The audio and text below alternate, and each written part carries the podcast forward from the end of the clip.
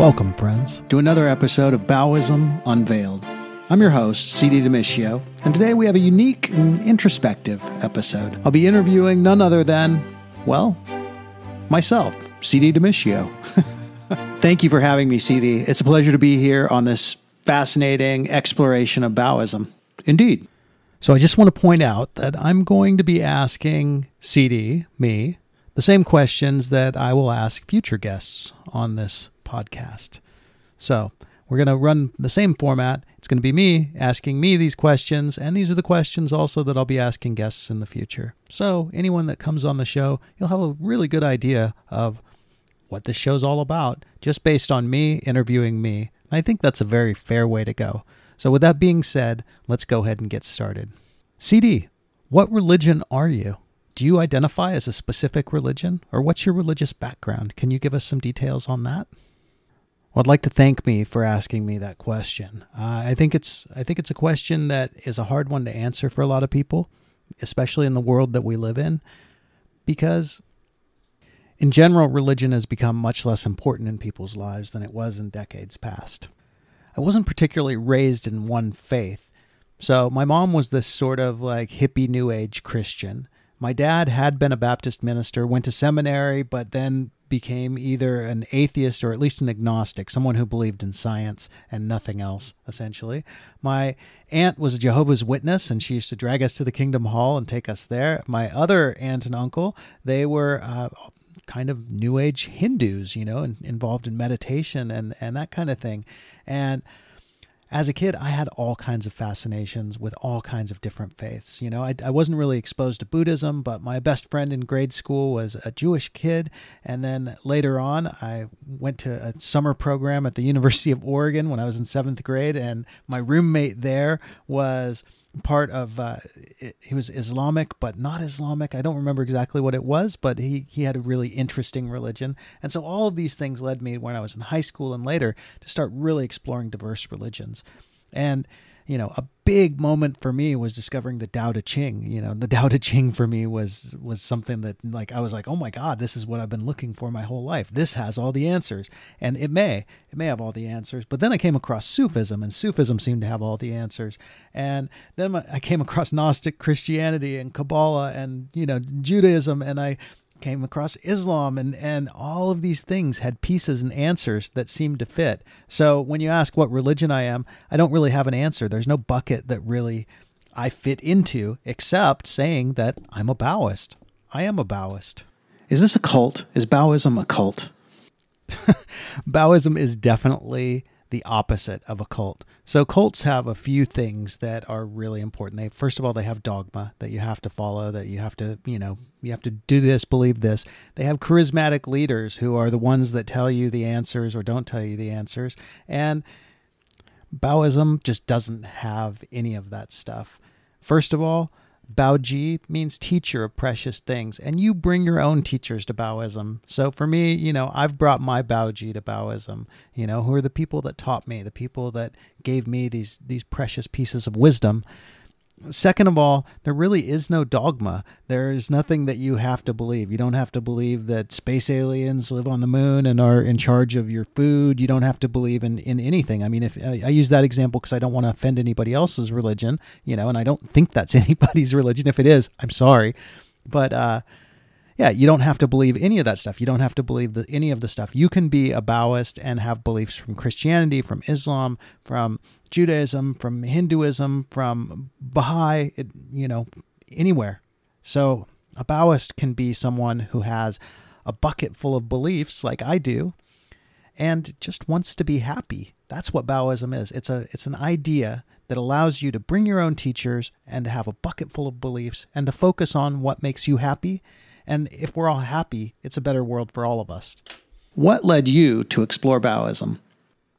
So, first of all, I want to explain I didn't invent Baoism. I, I, sort of put the pieces together, but these are really old ideas that have been around forever. It's just they've never been put together in quite this way. So, what led me was I was looking for a bucket that I could fit into, and I tried a bunch of different religions on. None of them fit. I tried a bunch of different philosophies, a bunch of different spiritual practices. None of them really fit. And I just wanted to have something that fit. And I thought, you know, there's probably other people like me who are have all the pieces that they need and are looking for other pieces and would like to connect with other people that are putting the pieces together but can't do it because of all these restrictions that might come from whatever and this is the vehicle for for that to happen that's all Baoism is it's a collection of very old ideas simple ideas ideas that don't conflict with anybody's religious philosophy and it's a way to sort of put yourself in a bucket even if you don't fit in any of the traditional ones and hopefully to find a way to be happy. Are you trying to be some kind of guru? Oh my God, no, no. I don't want to be any kind of guru. I don't want to sit on a, a, pillow and have people, you know, looking up to me. Like, if I have ideas that I can teach to people that I've learned, things that I've learned that have brought happiness into my life, I would love to share those things. But I don't want to be anybody's guru. I don't want anybody to think that I'm some sort of divine person because, look, I'm a fundamentally flawed human being. I mean, we all are, but, you know, I could make some definite points of myself being very fundamentally flawed. And so nobody should really be looking to me for like how to live a perfect life or anything like that. I'm not a guru, I'm not a deity, and I don't want to be for sure. And in fact, if anybody does want to be a guru or a deity, you should probably watch out for those people. But again, if that's what you choose, that's your choice. It's just not what I choose and so I don't want to be a guru and I don't want to, you know, be looking up with adoration at people sitting on high dais pillows either. What makes you think that you can add something to religions that have existed as they are for thousands of years? I don't.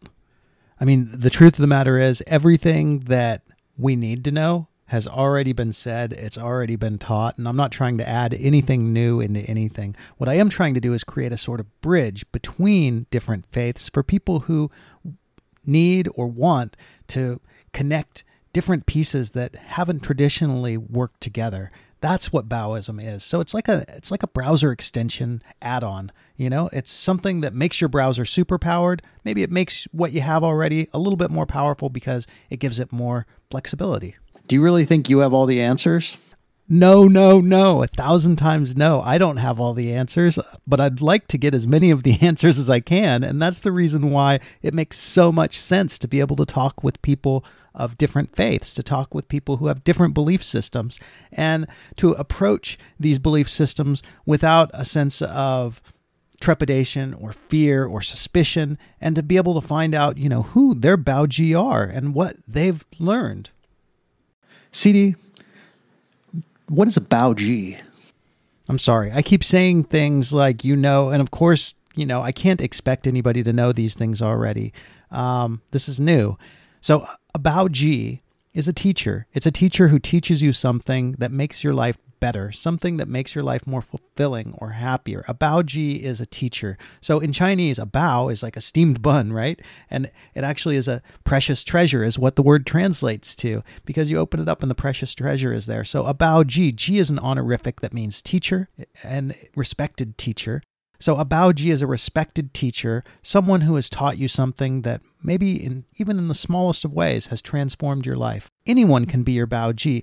Who are some of your Baoji? Who are some of your early influences and, and the influences that maybe brought you to this journey of Baoism? That's a great question, CD, and I'm really glad that you asked it. So even though I don't practice what my parents do, I have to give some credit to my parents. You know, my dad, he was always asking these questions that probably led to his crisis of faith, which were things like, you know, he asked me, last night I dreamed I was a butterfly. So am I a butterfly who dreamed I was a man or a man who dreamed I was a butterfly? This kind of thing. And then my mom, with her sort of hippie Christian theology, you know, the Jesus stuff, had an impact. But I think the first person who really made me go, huh, I'm interested in this stuff and there's some questions that need to be answered was probably my Aunt Lynn and my Uncle Morris as well. They, uh, they're Hindus, I think Hindus. They, they practice a form of meditation and they just sort of asked the questions that really piqued my interest and started me on this journey. Now, a little further on, as I mentioned, Lao Tzu, uh, an amazing Baoji for me you know, as Lao Tzu in the Tao Te Ching that, you know, the gentlest thing in the world overcomes the hardest thing in the world. That which has no substance enters where there's no space. This shows the value of non action. Like this kind of thing, you know, is incredible teaching. So I can't tell people how valuable the Tao Te Ching is. It's it seems like just a silly little book of, of verse almost, but you know, teaching without words, performing without actions, that is the master's way. These kind of things are gems. But beyond Lao Tzu, my Aunt Lynn, you know, I met this Sufi whirling dervish named Sharif Baba. My brother introduced me to him in, in Raleigh, North Carolina. And this guy sitting in a couple of his teachings and, you know, attending a couple of his zikrs, astounding, astounding things were learned. You know, this guy had so many answers because he thought about the questions and he thought about the answers. You know, the same thing goes for, of course, the Buddha is a Baoji to me, and Jesus is a Baoji to me as well. You know, I mean, there's so much to be learned from Jesus. There's so much to be learned from the Buddha. There's so much to be learned from Lao Tzu. There's so much to be learned from all of the masters. There's so much to be learned, but we can't all learn it as individuals unless we come together and teach each other, unless we become each other's teachers. So, those are some of my Baoji. I don't want to go on too much about it, but um, maybe we can talk about this another time. What are some of the key spiritual teachings that have helped you most along the way? Oh my God, CD. You know, these are the questions. They call these the big questions for a reason. And you expect me just to give you, okay, I'll do my best to give you an answer because you're me and you're asking so nicely. But all joking aside. So, some of the key spiritual lessons that I've learned along the way. Some of the most important things, maybe maybe the most important, the single most important thing. I was in Laos and I went for a walk in the jungle and there was this like temple and there was a young monk who was probably 10 years younger than me sitting there and he and I exchanged some kind words and he spoke English and so we sat down, we are sharing a cup of tea and just like, you know, I, he said he asked me where I was from. I said from Seattle. He said, "Oh, I was there." And I said, "Really?" And he said, "Yeah, past life." Which and we both laughed. But then in the so in the same sort of joking frame of mind, I asked him, you know, I said, so what's the key to happiness? And he said, the key to happiness, and he said this just really matter of factly, the key to happiness isn't getting what you want, it's wanting what you get. And to me, that's one of the most profound spiritual teachings that I've ever encountered. The other one that I've encountered is, I, I, think, straight from the Buddha and probably some of the other masters as well. And you've heard it already multiple times. Uh, on this journey that we're on together. And that is the key to happiness is to stop doing bad things, start doing good things, and then to help others stop doing bad things and start doing good things. That really is the key. Those those two things are really the key. But you know, I could go on and on. I mean, I'll I'll throw one more out there that has been very useful to me, and that's that you can't take it with you. I mean, that's that's a huge spiritual lesson that I think most people don't get. Like, we're gonna die. We're, we're gonna die, and the stuff that you have on Earth, maybe there's an afterlife, maybe there's like after death, there's another life, but you know, you're not going to be able to take your pencils with you. You're not going to be able to take your books or your cars or your jewelry or your money with you. And if you're in a faith where you think that you can, okay, that's that's fine, but I'm pretty certain that you can't because it's still here when people die. So those are just a few. There's many, many, many more in a life of exploring and a life of seeking, but I think those are the ones that I want to highlight right now. Okay, so why call it Baoji? Why not just say teacherism? Why change good things to Rox and bad things to Tox? In Baoism, you say Baoji, Rox, not Tox. Why not just say stop doing bad things, start doing good things, and teach other people? I'm a wordsmith. I like words and I like the, the way things flow. And, and frankly, I, I like I like Baoji better as a spiritual teacher rather than just teacher because teacher can be such a general word. And in terms of Rox, not Tox, good things and bad things just doesn't carry the right weight. So I thought creating words was better. How has Baoism influenced your daily life? It's had a profound impact. The emphasis on stopping bad habits, starting good ones, and helping others resonates deeply. It's like a daily reminder to be mindful of my actions and their impact. Okay, Baoism says stop doing Tox, start doing Rox. So tell us, what are some Tox and Rox in your life? It's an incredibly personal question, but I don't mind sharing some. So let's start with the good stuff first. Let's start with some Rox. So I've found that meditation, looking inward, spending time actually coming to know yourself and how your brain works and how your thoughts work and how your inner being works is one of the most valuable things that you can do with your time as a human being. I found that yoga is another thing that using your body, becoming comfortable with your body and what it can do. Now, I don't do these things great. I'm not a master of either one of them, but I see the value in them. These are solid, solid Rox.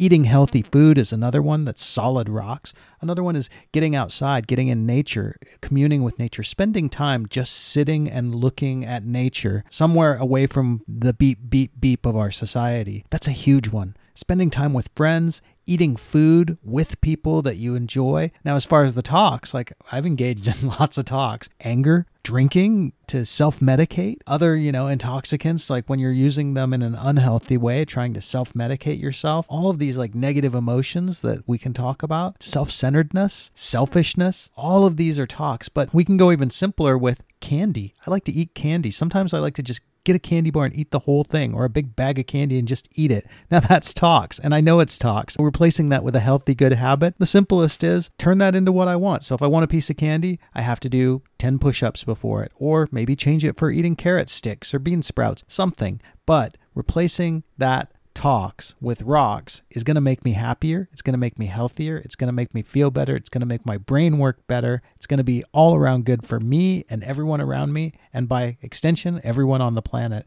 So, Rox, not Tox. You've interacted with a lot of different people on this Baoist journey so far, and, and what sort of person do you connect with the most? Well, that's a tough one. I tend to connect more with philosophical explorers, um, people people like that really align with my perpetual curiosity. Baoism provides a canvas for constant exploration and pursuit of new ideas. I mean, no matter what kind of person you are, and frankly, if you're the kind of person that's drawn to it, you're probably the kind of person that I'd be most likely to be interested in talking to.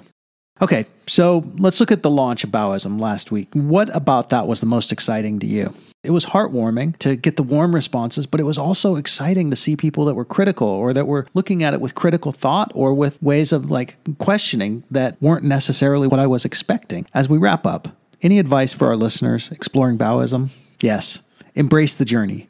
Baoism is a philosophy that adapts to your unique perspective. So take the principles, make them your own, and enjoy the process of self discovery and connection because that is really what it's all about. Those are wise words, CD. Thank you all for joining us on Baoism Unveiled today. And to our listeners, keep exploring, keep celebrating, and most importantly, keep embracing the joy that Baoism brings. Be happy.